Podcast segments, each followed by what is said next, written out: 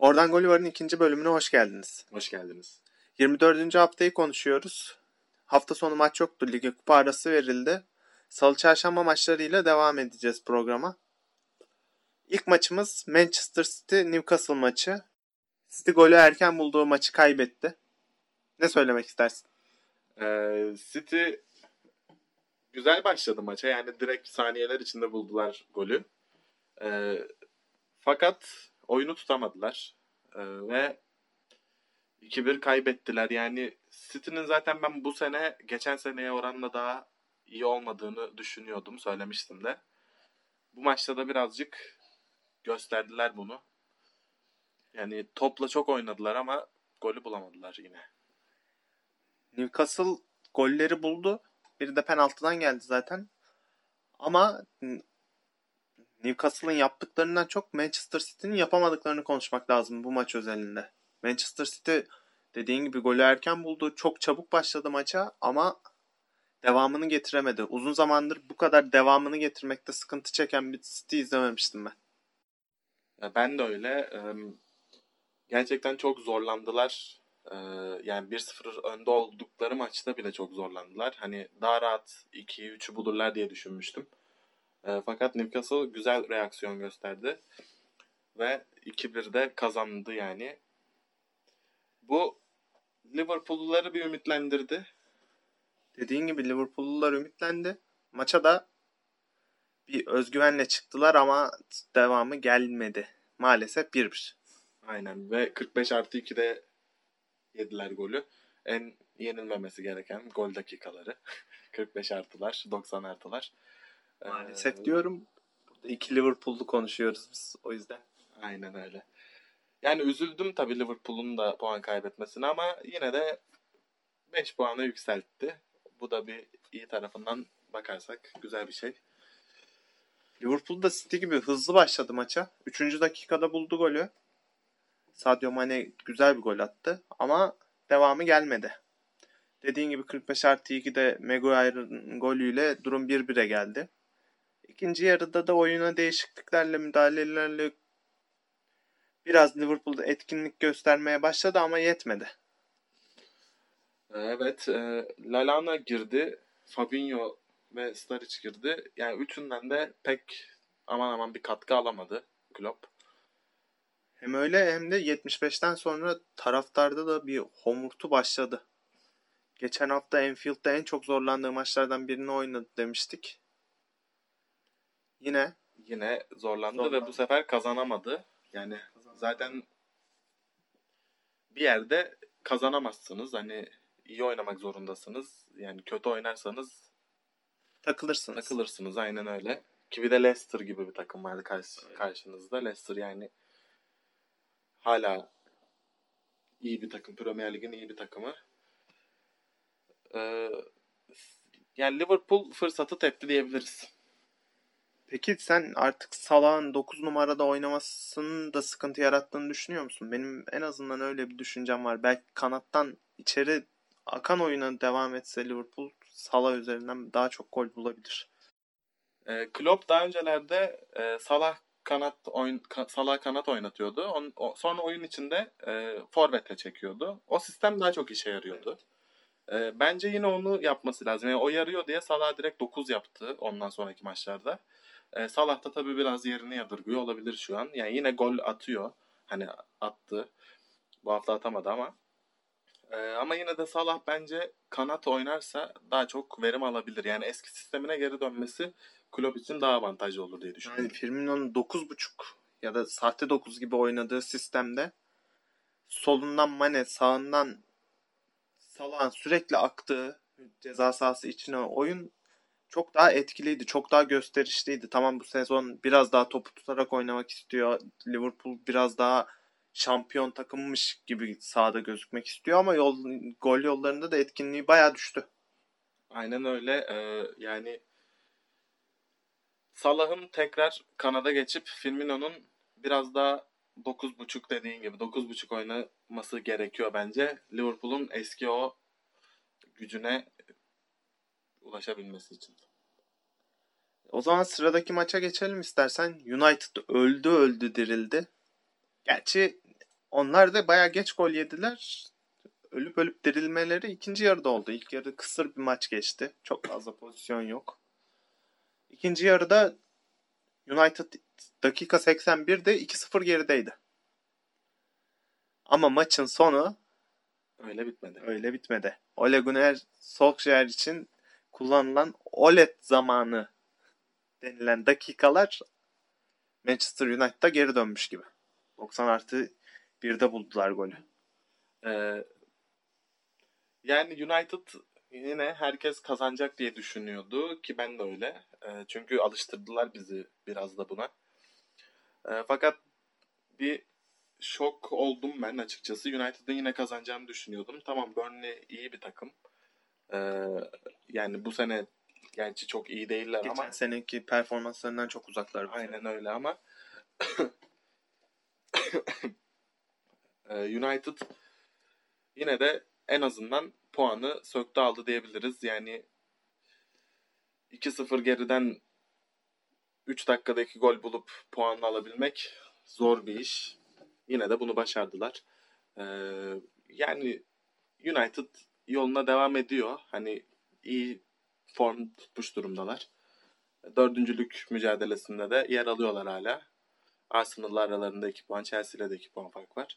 Hala bence dördüncülük mücadelesinin güçlü adayı konumundalar. Ben United'ın olacağını düşünüyorum. Öyle gözüküyor. Ben de öyle düşünüyorum. Çünkü Chelsea'nin içi karışık. Arsenal desen ne yaptığını bilmiyor gibi gözüküyor. Topu Kazanıyorlar. bir şekilde ama, kaleye götürüyorlar ama kazanıyorlar ama ne yaptıklarını biliyor gibi durmuyorlar. yani çok e, şey Arsenal şey bir olgunlaşamamış bir takım. Yani çok genç bir nasıl söylenir? Yeni yetme bir takım gibi şu an. Yani Ya yeni yetme denilebilir tabii ama teker teker saydığında oyuncuları kaç yıldır Premier Lig'deler. Onun dışında şimdiye kadar kariyerleri büyük. Yani defans hattı dışında Arsenal'ın özellikle ileri ucu bayağı güçlü bir takım. e, tabii yani Premier Lig'in en iyi ileri Hatlarından biri. diyebiliriz. Aynen öyle. İstersen Arsenal'la konuşmaya başladık. Arsenal'la devam edelim. Onlar da 2-1 kazandılar. Evlerinde rahat bir galibiyet oldu. Cardiff Cardiff karşısında. Beklenen bir skor oldu aslında 2-1. Yani gol e, yiyorlar. E, o defanstaki sıkıntıyı hala çözebilmiş değiller.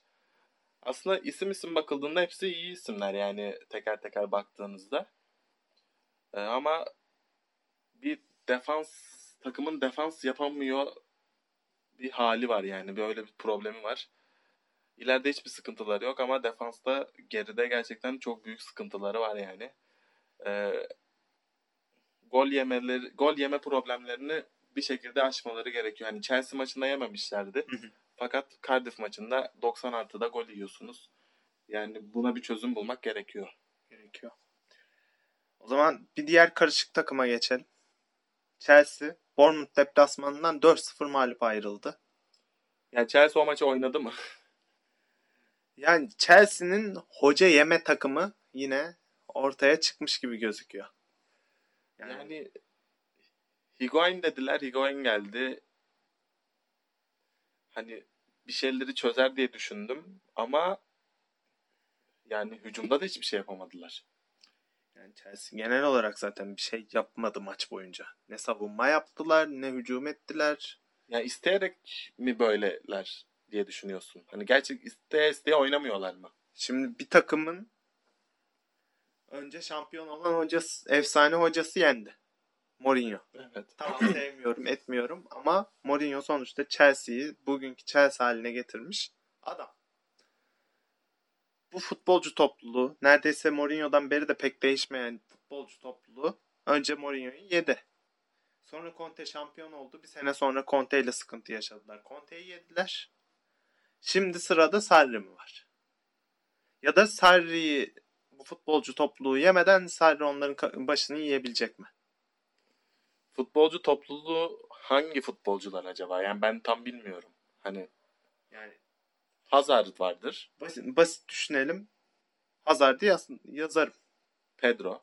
Pedro'yu yazarım. Fabregas varken büyük ihtimalle Fabregas bu grubun başlarından biriydi. Çünkü sorun yaşamadığı neredeyse hiç hocası olmadı. Wenger'le bile sorun, sorun yaşamayı başardı.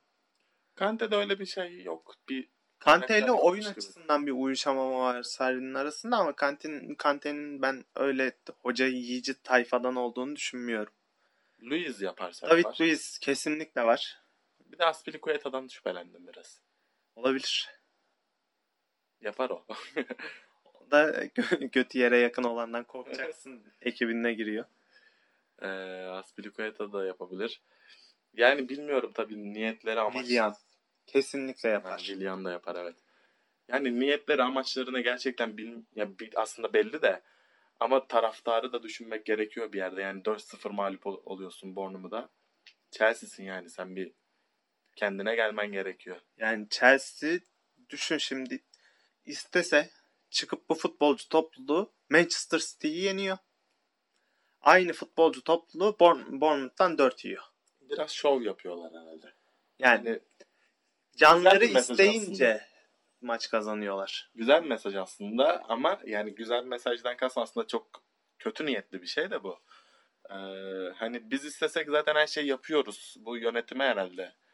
Hani ya hocayı gönderirsin ya da oynamayız. Olabilir. diye işte yani mesaj. hoca yemekte Aynen. bu. Çünkü Bournemouth'a da 4-0 mağlup olmak artık yani tam Bournemouth bu sene gerçekten iyiler yani hakikaten. İyiler. Ama Chelsea yani. Hani bahsettiğimiz takım Chelsea, konuştuğumuz takım Chelsea. Hazard var, yeni transfer Higuain var, dünyanın en iyi forvetlerinden biri. Kante var, orta saha, dünyanın en iyi orta sahalarından. Yani şaka gibi 4-0. Hadi 2-0 yenilirsin, 1-0 yenilirsin de 4-0'da yenilmezsin yani. İşte Chelsea ile ilgili de ayrıca konuşmamız gereken şu Sarri takımı soyunma odasına kilitledi maçtan sonra. Yaklaşık 45-50 dakika boyunca konuştular. Yani orada nasıl bir konuşma oldu acaba? Kavga mı ettiler yoksa sakin sakin konuştular mı? Ya büyük ihtimalle sakin sakin konuşuldu. Çünkü Sarri olaydan sonra çıktı yayıncı kuruluşta konuştu. Dedi ki bir sorun var takımda. Ya sorun benim ya futbolcular. Futbolcuları tekrar taraftarın ve medyanın önüne attı yine. Sarri de farkında büyük ihtimalle futbolcuların onu istemediğinin. O da yönetime mesajı oluyor bu şekilde. Yani ya bu takımı değiştiririz, bu futbolcu topluluğunu değiştiririz ya da sonu belli demek istiyor. Ee, bir iç savaş var diyebiliriz Chelsea'de yani. Evet. Londra'da Londra'da Kaos. kazanlar kaynıyor. bir kaos var. Ee, tabii yönetimin merceği karar da önemli. Sarri'yi mi yiyecek, futbolcuları mı yiyecek? Şimdiye kadar hep hocayı yediler. Artık bir karar değişikliği gelmesi lazım gibi. Bu oyuncu kadrosu sıkıntı yaratıyor belli ki. Yani kendi kafalarında bir hoca mı var onu mu istiyorlar acaba? Tamam da Mourinho geldi. Olmadı. Sarri geldi şimdi. Sarri ile sıkıntı. Conte şampiyon yaptı bir sezon sonra sıkıntı. İşte Kimi istiyorlar? Kim gelsin hayır, istiyorlar? Mourinho varken Mourinho zaten her futbolcuyla sıkıntı yaşıyor. Onu normal karşıladık. Yani hali, haliyle. E, Conte desen aslında onun pek bir şeyi yoktu. Conte'yi yediler evet. Sadece de yani hiç böyle futbolcuyla sorun yaşayacağım. Futbolcunun işte başını yiyeceğim. Kariyerini bitireceğim. Hiç Mourinho karakterli bir insan değil. Değil. Yani Futbolcudan şımarık biraz herhalde. O top, zaten o- onu hani Mourinho'nun kovuluşunda da aynı şey oldu. Manchester United'dan. Futbolcu topluluğuyla sıkıntı yaşayınca en basit çözüm hocayı yollamak. Her zaman böyle oldu. Türkiye'de de böyle oluyor sürekli zaten. 3 maç üst üste kaybedin. Dördüncü maç hoca gider. Evet. Yani belki hocanın yetersizliğinden gider. Belki futbolcular istemediğinden gider ama hoca gider önce. Artık Chelsea'de hocanın gideceği sınır aşıldı gibi geliyor bana. Çünkü aa, Portekizli bir hocaları vardı. Andres Villas-Boas. evet. Tottenham'daydı. Hayır Chelsea'deydi. Sonra mı Tottenham'a gitmişti? Önce Chelsea'deydi. Tam işte sonra Yeni Mourinho, son, sonradan Tottenham'a gitti. Yeni Mourinho gibi düşünerek getirmişlerdi. Onda Drogba ile Terry yedi. Yani Chelsea'nin bir hoca yeme kültürü oturmuş durumda Abramovich geldi geleli. Denk geliyor demek ki yani. Chelsea'ye denk geliyor böyle futbolcular. Yok bence yönetimin anlayışından dolayı. Çünkü futbolcular biliyor biz sıkıntı yaşarsak bu hoca gider başkası gelir. Alıştırdılar aslında biraz daha. Yani Bir şey yaptılar. o yüzden artık oyuncu topluluğunun değişmesi gerektiğini düşünüyorum ben. Ama o kadar oyuncuyu gönderir mi? Ve o kadar oyuncunun gönderilmesine gerek yok. Yılanın başını essen Yılanın başına ezersin. Belki de Real Madrid'e gönderirsin. Bir şekilde hallolur yani. birbirlerine bir de şey basına sert basın aracılığıyla birbirlerine sert demeçler veriyorlar. İşte şey mesajlar yolluyorlar falan. Yok Hazar şey diyor umurumda değil ne dediği diyor. O ona ne yaparsa yapsın diyor. Yani bu şekilde zaten başarı elde edemezsin. Yani Hazard sene başından beri sürekli işte ben zaten Real Madrid'e gitmek istiyorum. Real Madrid beni istedi. Re- e, aklım Madrid'de. Yok Madrid'deki arkadaşına Madrid nasıl diye sormalar falan. Kurtaya mı sormuş? Yok. Forvet vardı bir tane. Mor- Morata'ya mı sormuş? Morata'ya mı sormuş? Öyle bir şey. Tam hatırlayamıyorum. Kontrol etmem lazım da. Şey Hazard çok iyi bir futbolcu. Hiçbir lafım yok yani yeteneği nedir. Belçika'da yok. zaten yine yılın futbolcusu oldu. Aynen öyle. Ee, çok iyi bir futbolcu. Gerçekten çok iyi bir futbolcu. Her takımda oynar. Yani dünya üzerindeki her takımda oynar ama e, kendini gereksiz bir beğenmesi var bence. Ondan kurtulması lazım. Ya ben Messi ile Ronaldo'dan farklıyım diyor mesela. Yani ben onlardan daha iyiyim diyor. Ya sen onlardan farklısın daha kötüsün. Bu kesin. Ama yani kendini bu kadar övmesi, böyle farklı bir şeyde görmesi, yerde görmesi bilmiyorum yani. Hani birazcık da kendini bilecek insan. Hazar'ın da yani bu kadar şımarık olmasını eleştirebilirim en az. Yani bir tek onu eleştirebilirim.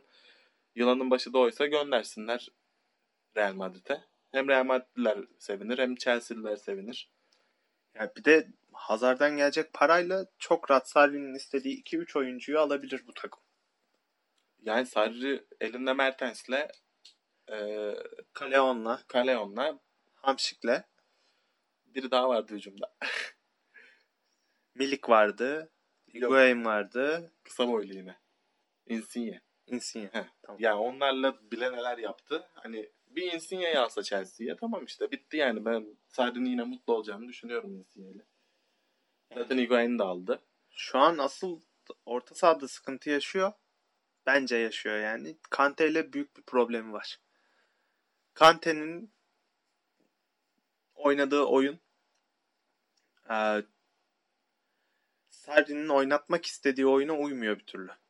Kante ki bence ligin en iyi ön liberolarından. Çapa demek iste, istersen çapa da diyebilirsin. Arkaya sağlam Evet. savunma savunmayı iyi kuran, topu çıkarabilen futbolcuyken sadece onu sağ iç kullanmak istiyor. Sağ iç kullandığı zaman da ceza sahasına daha çok girmesi, daha çok şut atması, alanını doldurması, daha fazla gidip gelmesi gerekiyor. Kante de onu yapabilecek bir futbolcu değil. Ama Kante'yi satmak ister misin? Kante'den hamşik yaratmaya mı çalışıyor yani? Yani O zor. Yani Kante daha defansif, daha oyun böyle tutan, topu tutan, sağa sola pas atan. Yani öyle çok şut çeken bir futbolcu değil Kante. Çektiği zaman hani çok gol olduğunu görmedim ben. Tabii güzel şut, güzel şutları, güzel golleri var da bir hamşik gibi uzaktan her vurduğu kaleyi bulmuyor. Yani onu yaratması Kante'den zor. Kante'yi satmak ister mi? İsterse saçmalık gibi geliyor bana. Yani Kante'yi satmak istese Manchester City daha Chelsea kulübü açıklamayı yaparken Kante'ye teklif yapmış olur. Öyle şey Çünkü- Guardiola da zaten çok memnun olur. Fernandinho'nun yerini dolduramıyor bir türlü. Fernandinho'nun yerine dediğin gibi direkt bulmuş olur. Aynen Adam. öyle. Yani inşallah böyle bir şey gerçekleşmez tabii. Chelsea kötü, Kante orada dursun. kötü takımın iyi futbolcusu olarak devam etsin.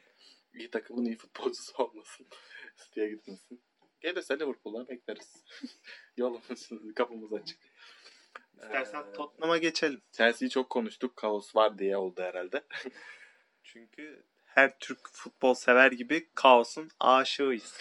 Aynen öyle. Tottenham'a geçelim. Tottenham'da da aslında bir kaos beklentisi var ama Pochettino olsun, sahadaki futbolcu topluluğu olsun aşmayı başarıyorlar. Valla yine kazandılar. Yine Yani gelenler. adamların bu sene berabere kalmak gibi bir şeyi yok, huyu yok. Kesinlikle hiç berabere kalmadılar. Ya yen ya yenil. Aynen öyle ve geriye düşüyorlar, maçı çeviriyorlar. Bunu iki haftadır yapıyorlar. Ee, Yine 80'den sonra geldi goller. yani nasıl bir oyun anlamış değilim. Hani bütün oyunu oynuyor, yani bütün süreyi toplu oynayarak geçiriyorlar fakat 80'den sonra gol buluyorlar. Hani 80'e kadar gol yok. 80'e kadar topu tutup rakibi koşturup yorup 80'den sonra vuruyor da olabilirler. Gerçekten 80'den sonra artık Allah ne verdiyse saldırıp gol buluyor da olabilirler. Hani maçları izliyoruz. Tamam izlediğinde görüyorsun. Oyun planı var. Pochettino'nun ne yapmak istediğini sahaya futbolculara çok güzel yansıtıyor. Ama goller 80'den sonra geliyor. Yani çok Harry Kane'le Delali'nin yokluğundan sonra biraz da böyle olmaya başladı. Hani Tabii. onlar varken bir ara neydi? Direkt golü buluyor. Maçın başında golü buluyorlardı falan. Ee, şimdi biraz daha oyunu herhalde garantiye alıyorlar. Topla oynuyorlar dediğin gibi rakibi bir yoruyorlar. Rakip de ikinci yarı 75'ten sonra 80'den sonra oyundan düşünce tak diye golü buluyorlar ama bu her maç işe yarar mı? Yani Her takıma daha doğrusu. İçerideki maçlarda özellikle kullanabilirsin bunu da. Dışarıda artık yapabileceğim bir şey değil bu. Taraftar baskısı, iç sahada oynayan takımın biraz daha toplu oynama isteği. Hani içeride tamam. İçeride belki işe yarayabilir. Belli bir süre daha götürebilir. En azından Kane'le Delali dönene kadar. Önce topu tutup rakibi biraz yorup ondan sonra vurmak daha mantıklı gözüküyor. Ama dışarıdaki maçlarda özellikle böyle bir taktik izlemeyeceğine eminim ben. Pochettino'nun. Ama içerideki maçlarda da yani hani o 80'e kadar taraftar bir geriliyordur. Wembley'de oynuyorlar zaten dolmuyor tribünler. Öyle çok dolu bir tribün önünde oynamıyorlar. Yani Yani taraftar seyirci baskısı öyle çok aman aman hissedilmiyor. gerçekten bu taktikle oynuyorlarsa her zaman işe yaramaz diye düşünüyorum. Yani e, kendi sahalarında da olsa hani biz rakibi yoralım 80'den sonra golü buluruz. Yani bence her zaman işe yaramaz. Yani 633 pas yapmışlar. Rakip Watford, Watford 295 pasta kalmış. Neredeyse iki katı pas yapmışlar. İşte dediğimiz gibi biraz daha peşinde topunu dolaştırmışlar Watford'ı. Watford golü bulduktan sonra oyunu tutmayı becerebilseydi eğer yani belki de otobüsü park etmeyi becerebilseydi Wembley'den Puan kaybıyla dönerdi. puan alıp dönerdi. Yani şey pardon Tottenham puan kaybıyla dönerdi. Çıkardı anlamında. Kafam karıştı benim de. Ee, yani Tottenham kazandı yoluna da devam ediyor. Liverpool'la 7 puan fark var. City ile 2 puan.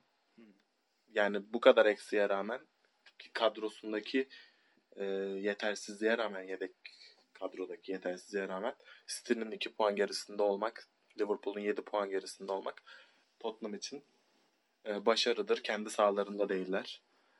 E, Pochettino idare etmeye devam ediyor yani takımı. Bu, arası, bu arada devre arası transfer dönemi de bitti. Yine ses soluk yok. Yine Tottenham'dan ses soluk yok. İstersen bir hafta sonu maçlarına bakalım. Öyle bitirelim programı. Tamam. Yarın Tottenham Newcastle maçıyla başlıyor. Haftanın iki kazananı.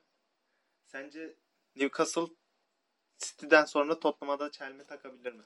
E, Newcastle City'den sonra Tottenham'a ben bilmiyorum. Tottenham'ın mantıklı bir oyun planıyla eee,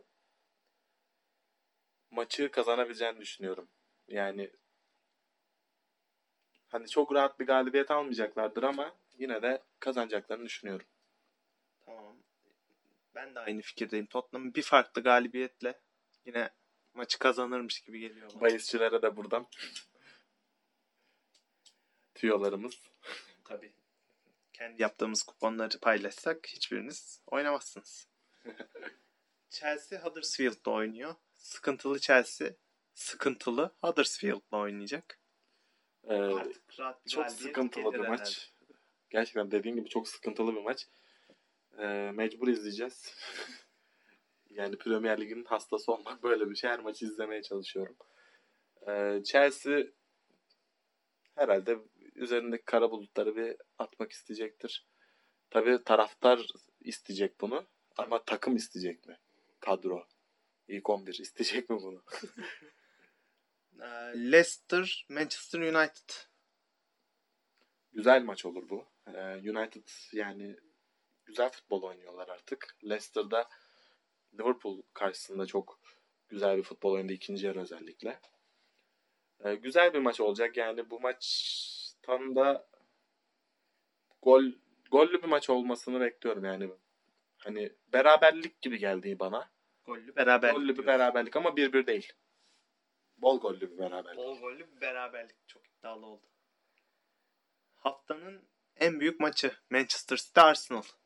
Haftanın en büyük maçı ama sonucu da e, en net, en kesin, en garanti maçı bence. Arsenal'ın City karşısında City'nin sahasında diş gösterebileceğini hiç düşünmüyorum. Ya Arsenal zaten defansı Sıkıntılı bir sıkıntılı takım bir ama takım. büyük maçları da iyi oynuyorlar. Tabii o var. Yani ileri hattı çok iyi. Aubameyang bir anda bir sprintle golü bulabiliyor. Ya da Lacazette ceza sahası içinde dönüp tak diye asabiliyor topu. Aynen. Yani sıkıntı yaratmaya çalışacaklardır. Güzel e, bir maç olur. Ama City de yani kazan kazanır bence City. West Ham Liverpool maçı haftanın son maçı. Onunla ilgili de Zor alayım. Liverpool zor bir deplasmanla çıkacak. Ee, West Ham yeni transferlerden sonra gerçi geçen haftaki maçı e, kaybetti 3-0. iki haftadır kaybediyorlar. Yani Liverpool'la iki haftadır iyi bir futbol oynamıyor. Hani onlar da sıkıntıda. Ya, Premier Lig'deki şu büyük takımların üzerinde biraz olsun bir şey var gibi sanki bu aralar. Nasıl söyleyeyim bir rehavete mi kapıldılar yoksa Kara bulutlar kara dolaşıyor. bulutlar dolaşıyor yani bir şeyler var bilmiyorum. Bir United'da yok şu an. Onlar da puan kaybetti aslında bu hafta. Aynen öyle gerçi. Ee, ama yani Liverpool Ben artık bir galibiyet bekliyorum Liverpool'dan. Biraz daha rahat bir futbolla. Yani Klopp belki de farkına varı- varıp Salah'ın artık tekrar bir Kanada Ya da ikinci bir forvete evir, evirebilir tekrar. aynen öyle yani eee, eski taktiğine geri dönerse Klopp rahat bir galibiyet alır. Fakat yine Salah ileri de tek başına bırakırsa Salah kayboluyor yani o. Orada kayboluyor. Yani Salah daha hareketli, topu alsın şöyle tik tik tik gitsin ceza sahasına girsin. Yani eskiden Liverpool'un o öndeki üçlüsü rakibin o kadar, o kadar hızlı üstüne koşuyordu ki rakibin dengesini bozuyordu. Şimdi Salah rakip stoperlerin kucağında kalıyor. O yüzden Oyuna giremiyor. oyuna giremiyor. Topu alamıyor. Topu alıyor sırtı dönüp tutamıyor. Önüne atılamıyor top bir şekilde. Çünkü artık o setin içine oturmuş durumda kalıyor. O yüzden Liverpool dediğin gibi sıkıntı yaşıyor. Belki artık Klopp da farkına varıp Yani Şakir'den yararlanmak için mi yapıyor bunu? Hani Şakir'de de çok oyuna katkısı var. Hani sağ kanatta Şakir'i kullanıp e, oradan yaratıcılık bekliyor. Mane'den solda, Şakir'i- Şakir'den sağda. sağ Ama iç Şakir- olarak da oynayabilir. Şakir direkt orta sahada da oynayabiliyor. Yani Hani yine 4-3-3 oynasın. Şakir'i forvet arkası oynasın. Bu da olur. Sa- Salah sağ kanat. Şey Firmino 9 yani tam 9 oynamıyor o da gerçi. Ee, yani ben Salah'ın e, ileride tek başına kalmasındansa sağ kanatta daha serbest olmasını tercih ederim.